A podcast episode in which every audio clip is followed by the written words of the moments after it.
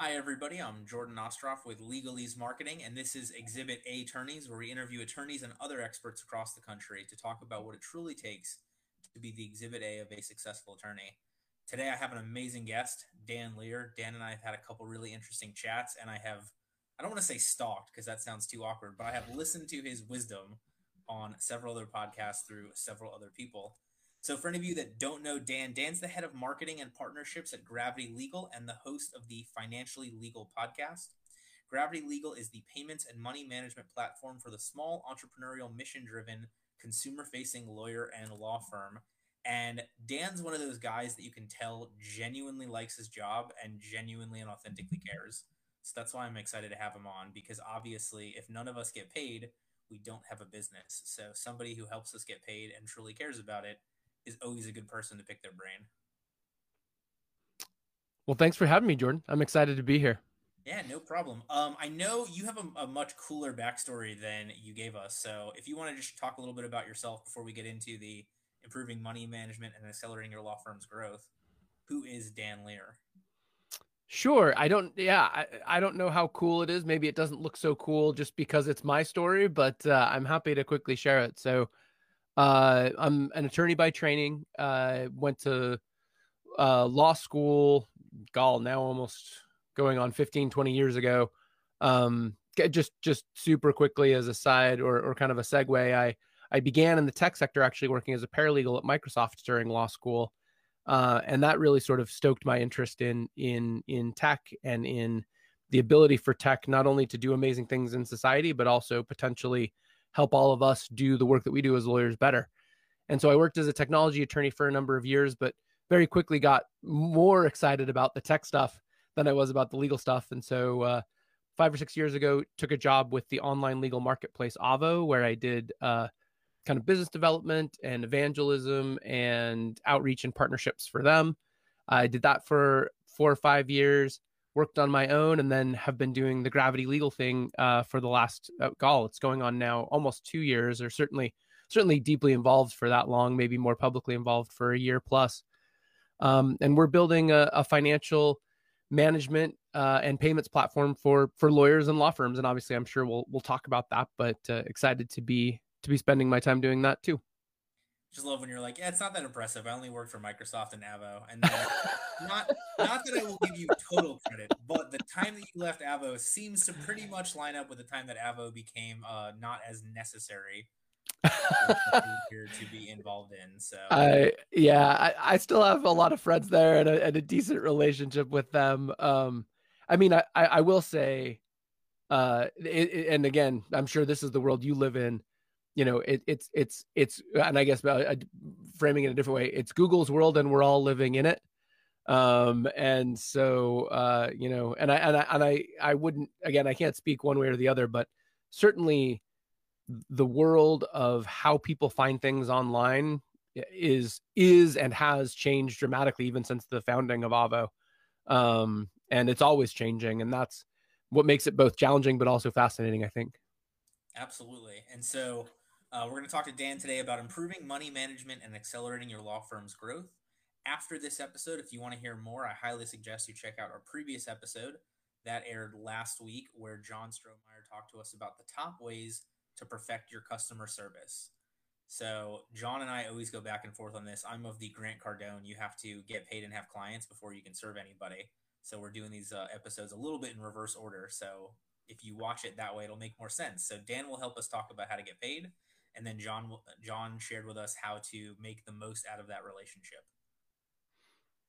So when it talks to um, when it talks to, when it comes to money management, what are we actually talking about? Like from a law firm perspective, what is money management? Yeah, and I know I sort of use that term, and I think that's maybe I don't want to say aspirational, but but I mean when when we think about technology or when i certainly think about technology and the promise of technology and i also think about the uh, the type of work that you're engaged in and that's been a big part of my professional life in thinking about how to marry technology and law practice. I think that one thing that that uh, remains to be done is helping lawyers i think from kind of start to finish manage the money in their firm more effectively and more efficiently. And uh, right now, and and you know, full disclosure, Gravity Legal is a, uh, a, a part of a larger company, Gravity Payments, which we can talk about or not, which which services a, a wide variety of different folks. But um, I, I say that to say, right now we're focused on kind of payments, and that may seem like a very simple and you know maybe not that sexy, and maybe even a stretch to kind of pull that into management. But the simple fact is that a it's not really been that long that attorneys have had, and they still don't have entire free reign to accept credit cards and debit cards and, and electronic checks. And actually, I'll, I'll mention that some of the research that we've done and some of the research that we've been privy, privy to suggests that only about 25% of attorneys actually accept electronic payments. And we can talk. I know that it's it's often a uh, it's a you know the cost is a stumbling block, and I and I actually want to get into that because that's that's one piece where we try to make it easier for folks. But when when we think about all of the the potential benefits, like even again, like drilling down here for a moment, the, the money management aspects of knowing how much you're going to get paid, when you're going to get paid, getting paid more quickly, knowing who paid you.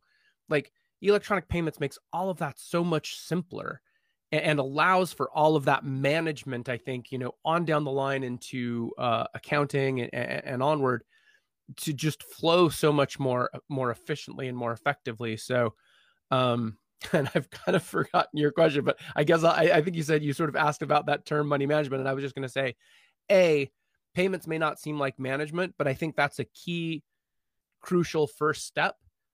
And second, not a lot of attorneys are actually even accepting electronic payments. And so, like, we need to start checking that box and, and again, potentially overcoming uh, attorneys' fears about costs or, you know, other things around it so that they can improve how money flows and moves through their their firms more effectively and they can run better and more efficient firms. So, did that answer your question? To some extent. I mean, okay. Look, my, my accountant will tell you if no money ever comes in, the accounting work is a lot easier. So, that definitely needs to be part of the money management. For sure. So, what are some well, I guess I guess one, I don't know how you cannot accept uh online or I guess uh what do we want to call it? Credit payments, credit card. Sure, I, we electronic payments is the umbrella term that we use, but sure, call you know, whatever. Yeah, I'm like genuinely impressed for people that were able to go through COVID without being able to totally. Yep. So, what are when we're talking about the getting money in? You know, what what would be Dan Lear's you know five tips on getting that money? Wow. Okay. Do I have five? Um, if you've got I, less, we'll edit it later. Yeah. Let's see. Let Let's see if I can get. I mean, the the first is if you are a firm that needs to use your trust account and this isn't even necessarily electronic related but the the clio trends report is very clear that like if you uh if you use your trust account and you accept uh retainers up front you actually realize uh more of what you bill and, and i'll talk about getting paid for what you bill in a minute but realization, and, and Jordan, I'm not sure how nerdy your audience is. I, I listened to a few few of your podcasts, but realization is actually the amount of time that gets written down on the timesheet. So before you've even sent out the bill and started to worry about collections, you're already improving your overall your firm's overall financial health by accepting trust account payments. And and again, that does fit squarely into our category because we we help firms do that electronically in a way that complies with the rules of professional conduct. So like, you know, there's there's my little pitch, but like um that is like in my mind step 1 is if you're if you're in the business of accepting trust trust account payments, um you should absolutely be doing that because you're already going to get a bump just right out of the gate. So that's number 1. Well, having the money makes it easier to get the money.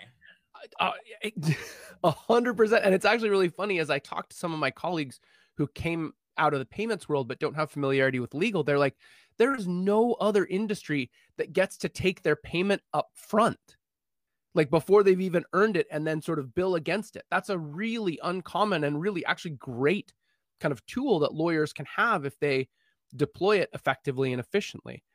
So I think that's number one.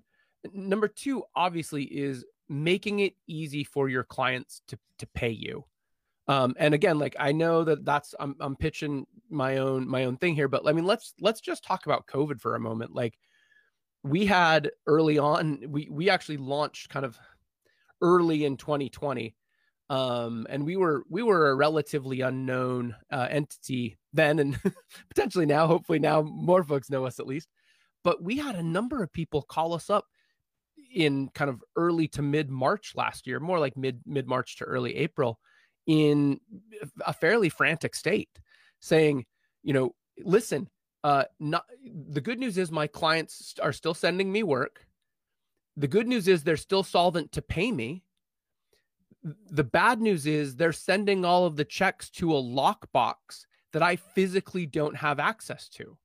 So, like, everything's working in the firm except that I literally can't get the money from my office into my bank account.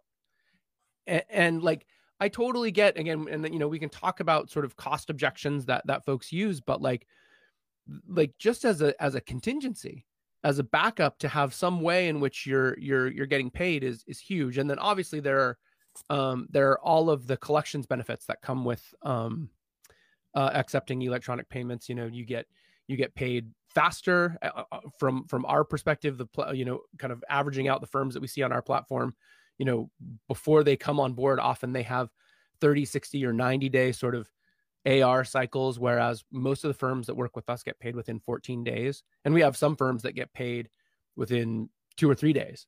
Um, they have really sophisticated systems that that ensure that they get paid up front um, or early. Um, you're not saying that like when they send out a bill and it gets paid on Gravity Legal, it takes 14 days to get it. What you're saying is the turnaround time for that firm from their end is getting paid within 14 days. From the moment they send a an invoice out to their clients saying hey you owe us they've they almost always get paid within that 14 14 days. Rather um, than waiting 31 days and then having to figure it out and then getting a check and then having the check get returned and then who knows what else. Absolutely. And and and just again it, you know i've seen this in some other businesses as well like the the faster you can and again the easier you can make it for your clients uh, and maybe that's probably point three but we'll, we'll get uh, just just on this collections point for a moment the, the faster you are and the more likely you are to get paid. I think i think point number three is um, make it easy for your clients to pay.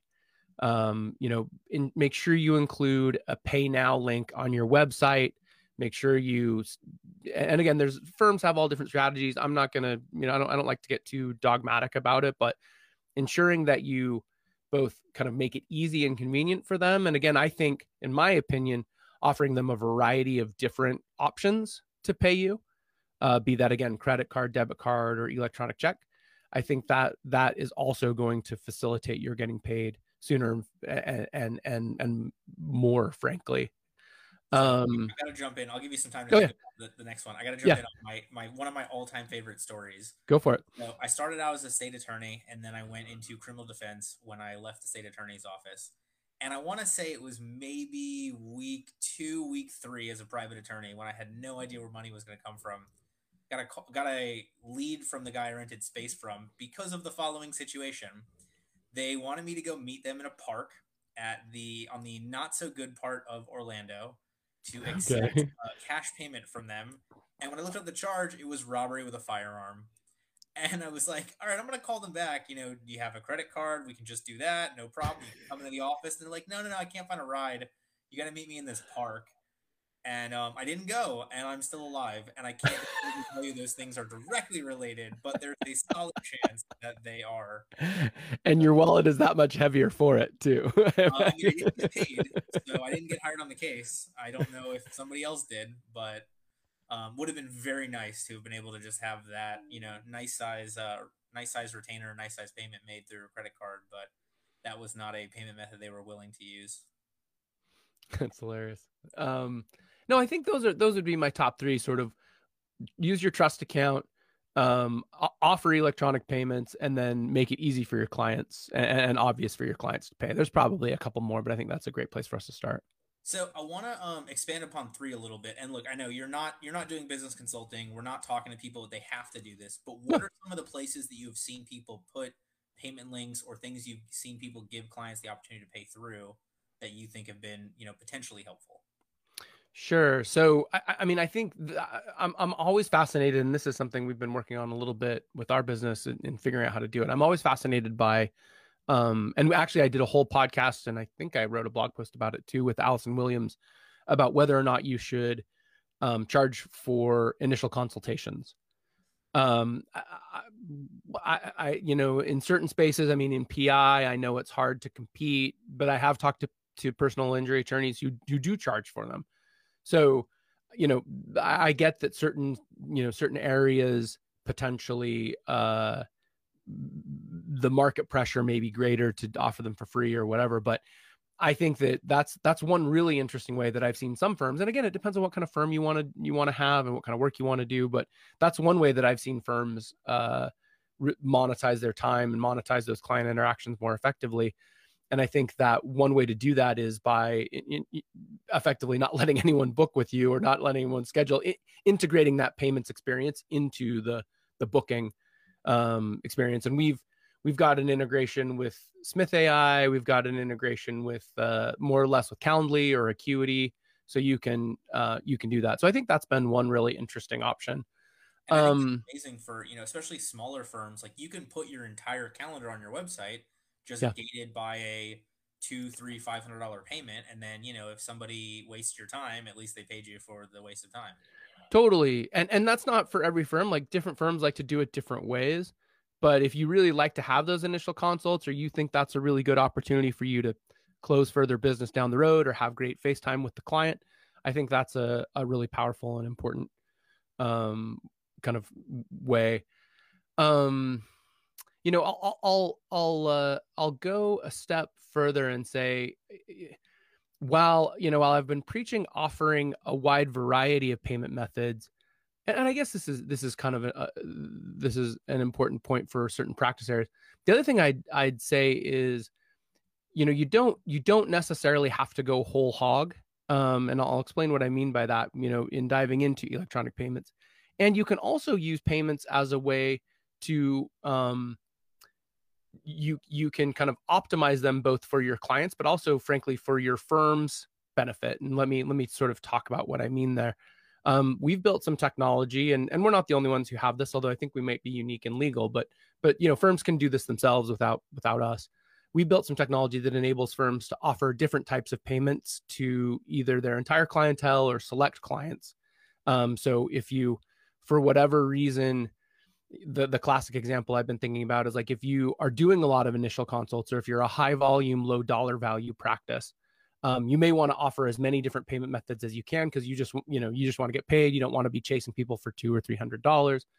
But if you're a a practice that that takes a, a smaller number of fairly large payments, you may just want to uh, only offer clients the option to pay, say, with e-check um, which is a, a lot less expensive. ACH. Yeah, yeah, ACH. Okay. I I never know which term people are most familiar with, but yeah, electronic check or ACH, um, which is dramatically less expensive than than credit cards or debit cards, but still has most of the benefits. Again, you know, you have to make your client find their account and routing numbers, and I think for certain clients of a certain generation, like even finding that information is a challenge. But it's a lot less expensive, and for the firm, and offers a lot of the same benefits of of electronic payments. So I think that's another really interesting piece. And then I'll just kind of to to, to round that particular point out, um, bankruptcy attorneys are not permitted to accept credit cards. Uh, and actually, we've been hearing some stories about uh, bankruptcy attorneys uh, who have been in kind of I don't and you know bankruptcy attorneys out there. I'm gonna I may miscommunicate this particular uh, kind of terminology but they bankruptcy is generally regulated by the U.S. bankruptcy trustee, and there have been some either investigations or some audits of bankruptcy attorneys um, who have accepted credit cards, and they've had to disgorge those fees. And so, ensuring that if you're a, a, a, a bankruptcy attorney, that you're taking permissible um, payment methods so that you can protect yourself generally, right? And that's typically either cash, obviously, or ACH or um, debit cards uh, is I think really important too. So those are I think some interesting ways that I've seen uh, firms really sort of optimize that system uh, for both kind of to improve their overall uh, um, you know business performance, but also kind of tailor it for their their particular firm. and I love so you you explain it that way, and all I can think in my head is like, dear bankruptcy attorneys, you are so good at your jobs that we cannot let you take credit cards because that's going to get forgiven when you get them right through bankruptcy and don't game the system. Well, and it's also to be fair, it's also because I think, and this way, and I've, I've not been a bankruptcy attorney. You may have. I know Jordan, you've practiced probably more law than I ever did, but um, I think it's also just because they don't want to. You don't want to add to the the creditor or to the um to the debtors kind of ball of debt uh in order to, to to try to figure out how to help them get rid of that. So i think that's another reason. Now makes makes perfect sense. I've never done bankruptcy and knock on wood thankfully have never been a client on bankruptcy either. So yeah me too. um that was that was news to me but it does make sense. You know it's the uh the flip side of that is do you allow you know like when you're doing a long scale investigation for a criminal client and it's all ill-begotten funds do you allow them to use that for an attorney? Yeah. So it's all it's all a balancing test. We always get involved in the really interesting parts of society as lawyers. Definitely. So what else about money management? You know how else can we improve our money management? So uh, yeah, I'll, I'll, I'll mention a couple of different things, uh, and and some of these are again things that we're working on today. Some of them are are things that that we're thinking about and then and i guess i guess some high high level pieces. I, I do want to I, want to come back to one piece that i've been mentioning and sort of putting off that i just want to toss out there so one reason that we often hear and and and jordan you probably as a as a lawyer can appreciate this but also in, in your in your efforts to to help lawyers market their practices one thing that that attorneys often balk at is is the cost of of payment processing um, you know, rounded, rounded, it's 3%. Um, and, and I'll talk about ways that we help bring that down. But one of the, the technologies that we've built that we, that we found clients really like is the ability to shift the processing fees for credit cards to their clients. And this might be a great eh, kind of engaging your, your, your Strohmeyer brain. This may be a really good, interesting place for us to have a discussion about whether it's a good customer service practice we have some attorneys who love it, some who don't. I totally get that. It's not for every attorney. But for the attorney who's kind of nervous about kind of diving in on electronic payments, this can be a, a great way to get started where you effectively say to your clients, hey, listen, if you want me to pay for your airline miles, uh, I'm going to take a pass. But instead, I will also offer you this uh, this option to say pay with an electronic check um, and, and ACH where we'll pick up the tab, but it's less expensive. You know, it's a little more work for you. You got to get your account number, all of that. But then you sort of find this nice balancing act. And and what we find with with firms who uh, who who reduce or who who shift these fees is that it actually ends up reducing their monthly costs fairly dramatically. Um, you know, depending on the number of of uh, credit cards that they take, anywhere from fifty to sixty, even eighty percent sometimes. Um, and so that's a really good way for, I think, firms to kind of wade in slowly. Now, lawyer disclaimer this is permissible in all but about six or seven states. Um, some states either have a state law that prohibits it, or there's still a few states, believe it or not, that have a bar association opinion, many of which actually rely on an older ABA opinion, which has since been retracted, but I won't. I won't go there. I won't grind that axe. Um, but uh, so that's, I think, um, I think that's that's one piece that I really wanted to to mention. I think. Uh, well, let me pause there. Questions, thoughts about that? I you you've been you've been great about jumping in, so I don't want to just keep rattling on. No, I mean I might be the only one you talk to that likes credit card fees. Because oh, go okay. Now I'm super curious. Go ahead. So my standpoint is it's so much easier to automate them into a case management system, into everything else. So I'm not worried about you know, sending somebody to the bank to deposit a check. I'm not worried about somebody stealing cash or or legitimately having it, you know, disappear, drop some, whatever. I'm not concerned about an e-check getting returned, you know, two weeks later after you've already filed a notice of appearance, yeah. after you've already hired an expert for the civil stuff, after you've already brought in, you know, my whole thing is like, yeah, it sucks for that, whatever it's going to be, one and a half to three percent, but you're spending so much time and energy the other way that just charge a little bit more and not worry about it, I think. You know, and I hadn't thought and that's a really good point. I hadn't thought about kind of the the internal firm dynamic benefits of it. You know, like as a firm owner, of course you want to trust your employees, but like also I hear so many nightmare stories about lawyers and law firms who've been ripped off by their clients. Not so many, but I've I've definitely heard them, and my heart really goes out to those attorneys who are just like trying to do their work, and you know their assistant or whatever was was totally cooking the books. And uh, I think it's really that's like that's a super compelling argument that I'd never heard. Where like, yeah, you know, I'm paying this little bit, but it like no one in the office ever even has to handle cash. Like that's awesome. And not even and and not even just on the staff perspective. Like let's say, you know, let's say a client comes in, they owe four thousand dollars, they've got thirty nine hundred in cash, and they tell that to the employee and they hand the employee thirty nine hundred in cash, and then you take it and then you deposit it, and then the client says, No, I paid you four thousand. That's mm-hmm. what I owed. Mm-hmm. Why would I be a hundred bucks short? Mm-hmm. You know, mm-hmm. and then it's like, what do you do? You know, you you you run back through the camera you have in the lobby to count it out. Right. You know, what's what's what sort of receipt system? So now I will say, to- in full, totally full disclosure, we do charge a credit card fee for a number of our clients, mm. mostly because Google will take my money at a hundred percent rate. So I can't give you a 97% bump for Google to take it for ads or Bing or Facebook or whatever else. But fair enough. Yeah, fair enough. Um, so yeah, I think that's a, that's a super interesting piece that I'd never thought about. And, and it absolutely like, that's, that's a great way of thinking about it. Like it, it, it Im- kind of improves your your automation systems it helps you with compliance and again i think kind of going on to my next point i, I think thinking about having a very solid and clear kind of financial management and tracking system and that doesn't necessarily have to be a technology in your firm i, have to say personally and and we work with a few of these folks but like and and you can jordan again you can speak to to whether you do this in your businesses but i think having an accountant or bookkeeper who's pretty comprehensively integrated into your firm is in my opinion a really really good idea. Um it just that's all stuff that we don't want to do. It's stuff we don't we weren't trained to do.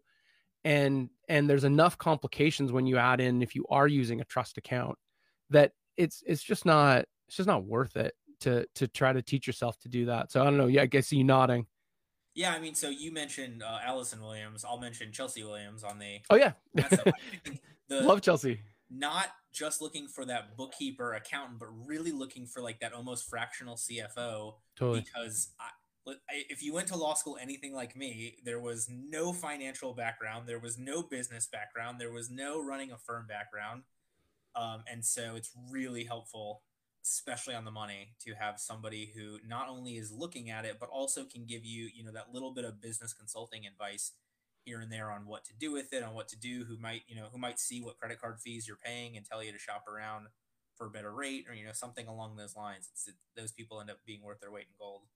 Totally. Yeah and had chelsea on my podcast. She was actually one of the first people we initially connected with she's awesome and and i think that's one of the the big value adds again not to not to to fawn all over Chelsea on your podcast, but uh, she that is one of the value adds that she really brings is and she likes to bring is to say, hey, listen, like you said, I can, you know, you can find a bookkeeper anywhere. I can be your bookkeeper. But really what I want to do is provide you with some strategic insight about how you should be thinking about how money is moving through your firm um, that will be really valuable. Um, if you can, can you just uh, drop a comment, tag her on this? You can pull the uh, pull the clip about nice people saying things about her. Yeah, absolutely. Um, so, in terms of that improving money management, you know, the yeah. bookkeeper, the accountant, the CFO, getting some of those things in. You know, we talked about some of the benefits of the credit card payment, and the and I, am a huge fan of integrations, yep. automations. You know, especially on getting paid because you'll still have to spend that personal time with some clients. You'll still have to shake them down a little bit and grease some elbows, but if you can get that to be 10% of your cases, you save that much time, you spend that much less money. I can't tell you the cases where we spent in, enough in employee salary to more than cover the money that we didn't get paid from the client. So it happens. Definitely. Definitely. Yeah. The last thing I'll just quickly mention is as, as we look forward, I, I, really think, and you mentioned integrations, I, kind of we're building toward a world in which there's one or a legal world or a legal technology world in which there's a, an increasingly hopefully smaller number of places where lawyers are spending their time. Um, i don't like as a, again and you, you know i'm sure you know this jordan like you don't you as a solo or a small firm attorney or even a small firm's kind of office manager you don't want to be in five or six systems you know moving money in your bank accounting for it in clio or wherever your practice management system watching you know moving over to gravity legal to watch the payments come in. And so as we kind of think longer term we'd really love to try to build the infrastructure that helps all of that get tied together. And i say that not i mean that's how we're thinking and obviously that's our aspiration but i would say even to to firms out there and again you mentioned automations and integrations um, i think that's the kind of mindset that that lawyers should have about their whole practice and that that shouldn't not apply to finances that that and I, again i love i hadn't even thought about it that way but i really love how you were thinking about credit cards right like yeah this is a fee i pay but it does so many other things for me um, in terms of automating my payments, in terms of helping me account for it, and you know all of these things. Um, that it's totally worth it, and that's that's exactly the type of mindset. So that would again, that's a little more amorphous, but as you're choosing accounting software, as you're choosing practice management software, as you're choosing, frankly, the bank that you work with, looking for options where those systems talk to each other more effectively and more efficiently, like that's the way we've seen law practice go, particularly for solos and smalls over the last few years. And I absolutely think that's the, the direction that financial services for lawyers should move. Well, because you're gonna lose that. You're, you're going to cut off your nose to spite your face in that situation. You know, you're like, all right, I'm gonna save money if I have four different programs, but then it's like, well, actually, I'm not because I'm spending the time to have to make them manually talk to each other, or I'm bringing in Zapier, or I'm doing that, or I'm having a, a virtual assistant run a lot of those things. And then when it comes to hiring new people, I have to train them on four different programs. So now I'm spending that much more time to onboard everybody to make sure they're competent in it. Like I'm just I'm a big fan of, you know, one or two systems that'll get you 90% of the way is so much better than 15 systems that get you 100%. Yeah.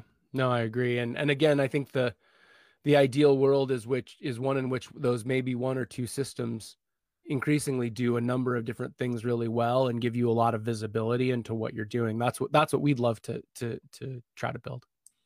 So I wanted um, anything else before we transition into that accelerating the law firm's growth side. So the impact this money management has.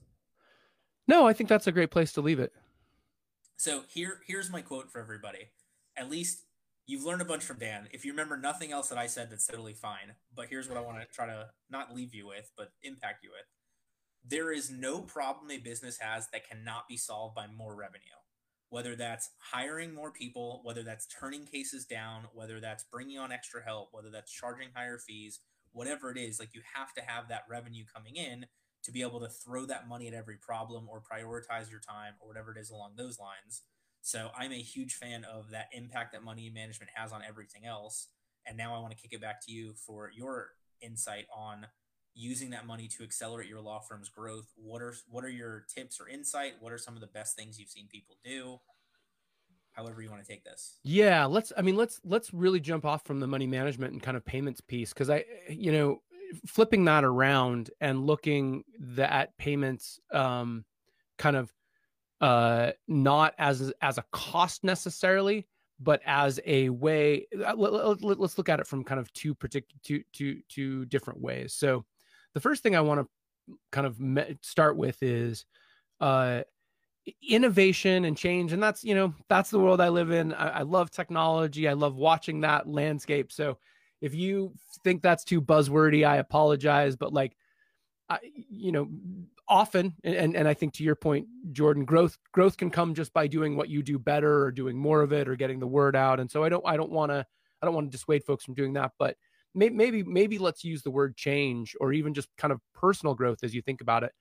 Those kinds of things happen incrementally right? Particularly if you're a law firm it's not like you're going to go raise a massive funding round to like 10x your marketing.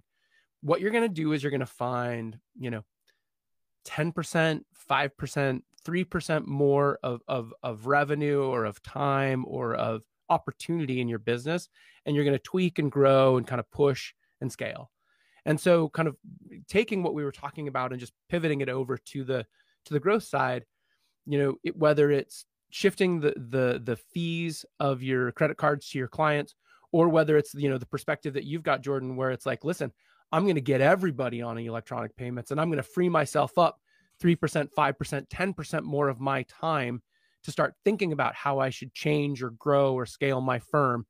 I think that's kind of that's that's one of the things that that I've really been thinking about as we've been trying to to to equip lawyers with these tools. And then obviously like one of our certainly broader uh, initiatives is thinking again how how all this stuff ties together and again you mentioned it like integrations and automation. If you can figure out ways to sort of tie those systems together, what that begins to do is open up revenue in your firm, open up time for you to begin to think about where you want to sort of take your firm next. So that would be point number 1 is think about this stuff incrementally and think about kind of how can you find that additional, you know, again, you're not going to you're not I mean maybe you'll be fortunate enough to double or or, or but but like it doesn't need to be that big. If you can just find a little bit of time to sort of experiment and and try something new and try something different and and find a little bit of extra revenue to do that, that's how the stuff gets started. So I was uh reading this thing, listening to this podcast, whatever it was, talked about if you get 1% better every day, you are 3,700 times better over the year. Yeah. And it's just crazy. Those, you're absolutely correct. Those little things really blow everything up. Totally. And so then I'll, I'll just share a couple of bigger picture kind of ideas. And one of these we've talked about a lot, and one of them is, is a little bit farther afield, but I, I also think that, that, um, and actually, let's start with the one that, that we haven't talked about as much, but that I think is really interesting. And I'd love your take on this too, uh, Jordan. And actually, we, I do want to get back to the Strohmeyer conversation about customer service. So we'll, we'll, maybe we'll come back to that at the end. Um, I, I'm a really firm believer that in, and I don't know, I don't necessarily, no, I think I will. I, I was going to say, I don't necessarily want to call it specialization, but I think I will. I'm a firm believer that, that that law firms and really businesses, particularly when they're small, are more likely to succeed when they focus on doing a relatively small number of things. Um, you know, and I know out there, I've talked to these folks. There are a number of of kind of small town general practitioner lawyers who, by almost the very nature of where they've chosen to live or work, means they get a, a fairly large, wide cross section of different work. And I, I acknowledge that those exceptions exist, but I think for a, for the vast majority, or certainly a large number of attorneys, um, I I strongly implore them to avoid doing. I don't know if you've ever heard this term, uh, door law. See, we always called it threshold law, but I think that's like a my law school thing. Everyone else calls it door law. well, or threshold feels much more like the legal term, right? Like, oh, door, I don't know, but threshold, that's very firmly established. the 1700 Southern, whatever, yeah, uh, common law. Yeah, no, I, I'm with you. I mean, look, from a marketing perspective, you have to have a niche. For the door law attorneys, your niche is your area, your niche is your yeah, that's true. your niche is you know whatever it is along those lines. For most of us, though, it's it's what we do, it's how we do it, and it's you know going a mile deep and an inch wide is going to be a lot better 99% of the time. Totally. So that's my first admonition and again that doesn't doesn't really tap directly into what what we do other than I will say the firms that we see find the most success often have or almost always have a really clear even just a you know it's uh, um I think a lot about, and I know this particular name has some polarizing opinions around it, but I, uh, you know, I think I'm not even sure if I'm quoting it correctly, but uh, Peter Thiel, I think, once said, he the, the famous lawyer and venture capitalist, like, what's the one thing that you believe that everyone else sort of disagrees with you on or thinks you're crazy about? And and you don't have to go that far, but like, what's the what's that one thing that makes you stand out, that makes you or your firm unique or different? It doesn't have to be a practice area, but like what's that thing that that you're going to differentiate yourself on? I, I you know, I even think that's enough at least as a starting point to help sort of orient a firm around being different and unique from from other firms. Um, and again, I, I say this just because these are these are the firms that I've seen find success are the ones that are have a really clear sense of identity. Um, so that's that's the second point. Oh, go ahead. No, I, I love it I because it's at the end of the day, it is for the most part you, or at the very least your firm, and so the more that that is a genuine, authentic core version of yourself, the easier everything's going to be, and the more impactful it's going to be. And easier to make decisions. You know, where do I want to focus my efforts? How do I want to invest? What kind of a firm do I want to build? So again, call it specialization, call it authenticity, whatever it is you want to do. But I think a, a real focus on on that instead of kind of being more reactive to what's coming in the in at across the threshold, if you will, um, at you. Um, that's point number one. And then and then we've talked a lot, a lot about and and this is going a little a little deep for kind of I think a high level point, but I'll I'll go ahead and go there. We've talked a lot about subscription legal services um, and how firms can do that. I was on I was on John's podcast actually talking about that, and I want to just take it up one level and, and kind of use that as a proxy simply for firms thinking about different ways to deliver their services. Um, whether that's kind of pivoting to a flat fee model, and again, this this I think piggybacks really nicely on the specialization or kind of authenticity point. Is like you know what is it that you firmly believe about the way that your services are delivered that's unique and different? And how can you think about how to monetize that? And and the other thing i'll say and then i'll definitely let you you jump in here jordan is uh, what what i what i really do believe is that there is so much power and so much value in that specialization that once you become an expert in a particular area you really have i think a, greater amount of flexibility to think about how you deliver those services and how you monetize them.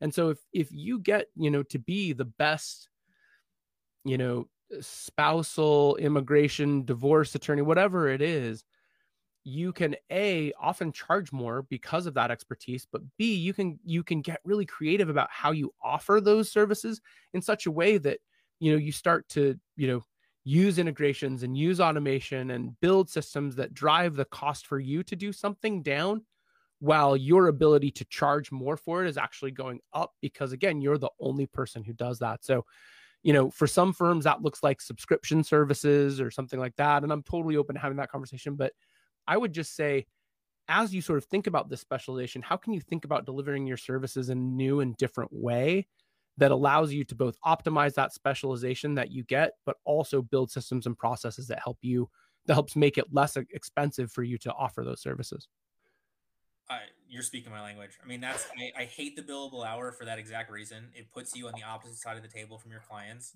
You know, they want it done as efficiently, effectively, and quickly as possible, and then you want to bill hours, or at least your entire payment model is built around it.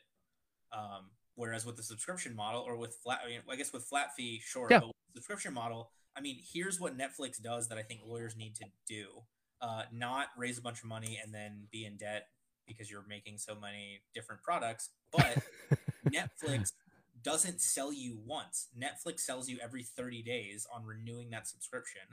And a lot of times with lawyers, like we have we have one team dedicated to intake and we blow the client away on intake and then they just kind of simmer until the case gets handled later. And I think if you flip that script or you flip that mindset into how do I continuously sell this client on how amazing of a job we're doing or how grateful we are to have them or how or convincing them they made a great decision by staying with us those become repeat clients those become referral sources those become you know the the backbone of your firm's success for the next 20 or 30 years and just piggybacking on one other thing that you said and again subscriptions does this nicely but it's not the only model that can do this your your your your comment about how the billable hour puts you on the other side of the table from the client um, I just talk so often with attorneys. I've talked to a bunch of them on our platform, on our podcast, who say, you know, subscriptions allows me to really dig in deep on a client. It allows me to educate them myself uh, on their on their business. It also encourages them to come to me before things get expensive and blown out of proportion. And and again, it doesn't have to be subscriptions. There's lots of other ways that you can create these these more valuable, enduring relationships with your clients. But thinking about how you do that, I think, is really important. Love it. So as we get towards the end here, we're running a little low on time, but um, anything else you want to make sure we cover or, or talk about? No, uh-uh. I uh, I think I think we've uh, you know other than uh, than uh, and I'm assuming we'll get to this. Just a chance for me to tell folks where they can they can track us down. Yeah, um, absolutely. So we've got yeah. um, on on the people watching, it's on the comments, but obviously for anybody on the podcast, give us a little bit rundown of where to get in touch with you. Sure. So uh, uh, you can find us at gravity-legal.com. Uh, the podcast that I host, as you mentioned, is Financially Legal. You can find that there at our website. We're on Facebook, we're on Twitter. Uh, I personally spend a lot of my life on on Twitter, uh, and so you can catch me at uh, at Right Brain Law uh, on Twitter. Um, but we, you know, always eager to to chat with folks, and and if they have questions about some of the things we've talked about or or some of the ideas, always happy to to to do that. So I think that's the that's the quick sum. Wonderful. All right, so our next episode is going to air this Thursday. Excuse me. That is going to air at 1.30 on Eastern 1.30 Eastern time on Thursday. It's going to have Lane Crawford, our director of words, talking about how you build your firm's voice through copywriting.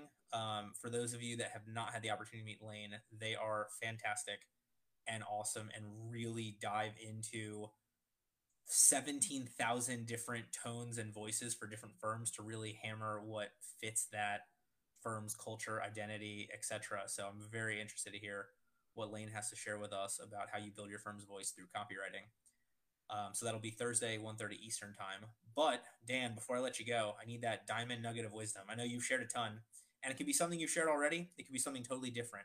But what is your biggest piece of advice, your most important takeaway for attorneys so that they can be the exhibit A of a successful lawyer? Uh, yeah, I think I'm going to just go back to this notion of kind of specialization and authenticity. Understanding who you are, what you want to do, how you want to be in the world, what what you want to accomplish, who you want to serve, and how you want to serve them, and being really clear about that, and and being comfortable with it being maybe different or unique from what the rest of the world sees, I think is a a hugely powerful and important way to approach uh, your work. Awesome, love it. Thank you so much for being with us today. Yeah, I really appreciate it, Jordan. It's it's been my pleasure. Thank you for listening to this episode of Exhibit A Attorneys. If you're interested in becoming the Exhibit A of successful attorney, please check us out at legaleasemarketing.com. E A S E.